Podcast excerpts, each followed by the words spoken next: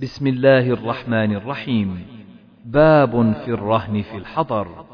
وقوله تعالى وإن كنتم على سفر ولم تجدوا كاتبا فرهان مقبوضة. حدثنا مسلم بن إبراهيم حدثنا هشام حدثنا قتادة عن أنس رضي الله عنه قال ولقد رهن النبي صلى الله عليه وسلم درعه بشعير. ومشيت إلى النبي صلى الله عليه وسلم بخبز شعير وإهالة سنخة. ولقد سمعته يقول ما أصبح لآل محمد صلى الله عليه وسلم إلا صاع ولا أمسى وإنهم لتسعة أبيات. باب من رهن درعه. حدثنا مسدد حدثنا عبد الواحد حدثنا الأعمش قال تذاكرنا عند إبراهيم الرهن والقبيل في السلف.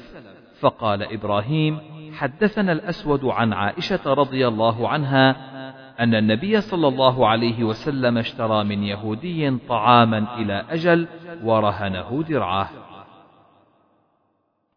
باب رهن السلاح. حدثنا علي بن عبد الله. حدثنا سفيان. قال عمرو سمعت جابر بن عبد الله رضي الله عنهما يقول قال رسول الله صلى الله عليه وسلم من لكعب بن الأشرف فإنه آذى الله ورسوله صلى الله عليه وسلم. فقال محمد بن مسلمة أنا. فأتاه فقال أردنا أن تسلفنا وسقا أو وسقين. فقال ارهنوني نساءكم. قالوا كيف نرهنك نساءنا وأنت أجمل العرب؟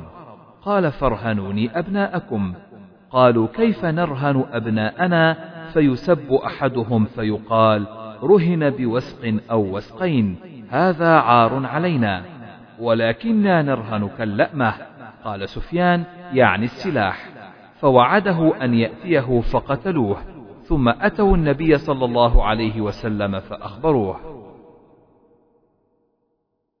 باب الرهن مركوب ومحلوب وقال مغيرة عن إبراهيم تركب الضالة بقدر علفها وتحلب بقدر علفها والرهن مثله. حدثنا أبو نعيم حدثنا زكرياء عن عامر عن أبي هريرة رضي الله عنه عن النبي صلى الله عليه وسلم أنه كان يقول الرهن يركب بنفقته ويشرب لبن الدر إذا كان مرهونا. حدثنا محمد بن مقاتل أخبرنا عبد الله أخبرنا زكرياء عن الشعبي عن أبي هريرة رضي الله عنه قال قال رسول الله صلى الله عليه وسلم الرهن يركب بنفقته إذا كان مرهونا ولبن الدر يشرب بنفقته إذا كان مرهونا وعلى الذي يركب ويشرب النفقة.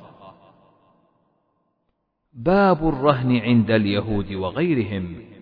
حدثنا قتيبة حدثنا جرير عن الأعمش عن إبراهيم عن الأسود عن عائشة رضي الله عنها قالت اشترى رسول الله صلى الله عليه وسلم من يهودي طعاما ورهنه درعه.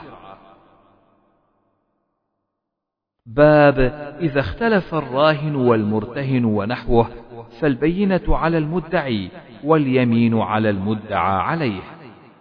حدثنا خلاد بن يحيى حدثنا نافع بن عمر عن ابن أبي مليكة قال كتبت إلى ابن عباس فكتب إلي أن النبي صلى الله عليه وسلم قضى أن اليمين على المدعى عليه.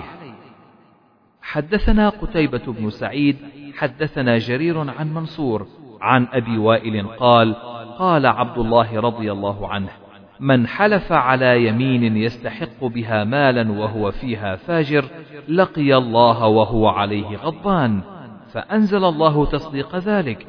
إن الذين يشترون بعهد الله وأيمانهم ثمنا قليلا فقرأ إلى عذاب أليم. ثم إن الأشعث بن قيس خرج إلينا فقال ما يحدثكم أبو عبد الرحمن؟ قال فحدثناه. قال فقال صدق لفي والله أنزلت كانت بيني وبين رجل خصومة في بئر فاختصمنا إلى رسول الله صلى الله عليه وسلم فقال رسول الله صلى الله عليه وسلم شاهدك أو يمينه؟ قلت إنه إذا يحلف ولا يبالي. فقال رسول الله صلى الله عليه وسلم من حلف على يمين يستحق بها مالا هو فيها فاجر لقي الله وهو عليه غضبان فأنزل الله تصديق ذلك ثم اقترأ هذه الآية إن الذين يشترون بعهد الله وأيمانهم ثمنا قليلا إلى ولهم عذاب أليم.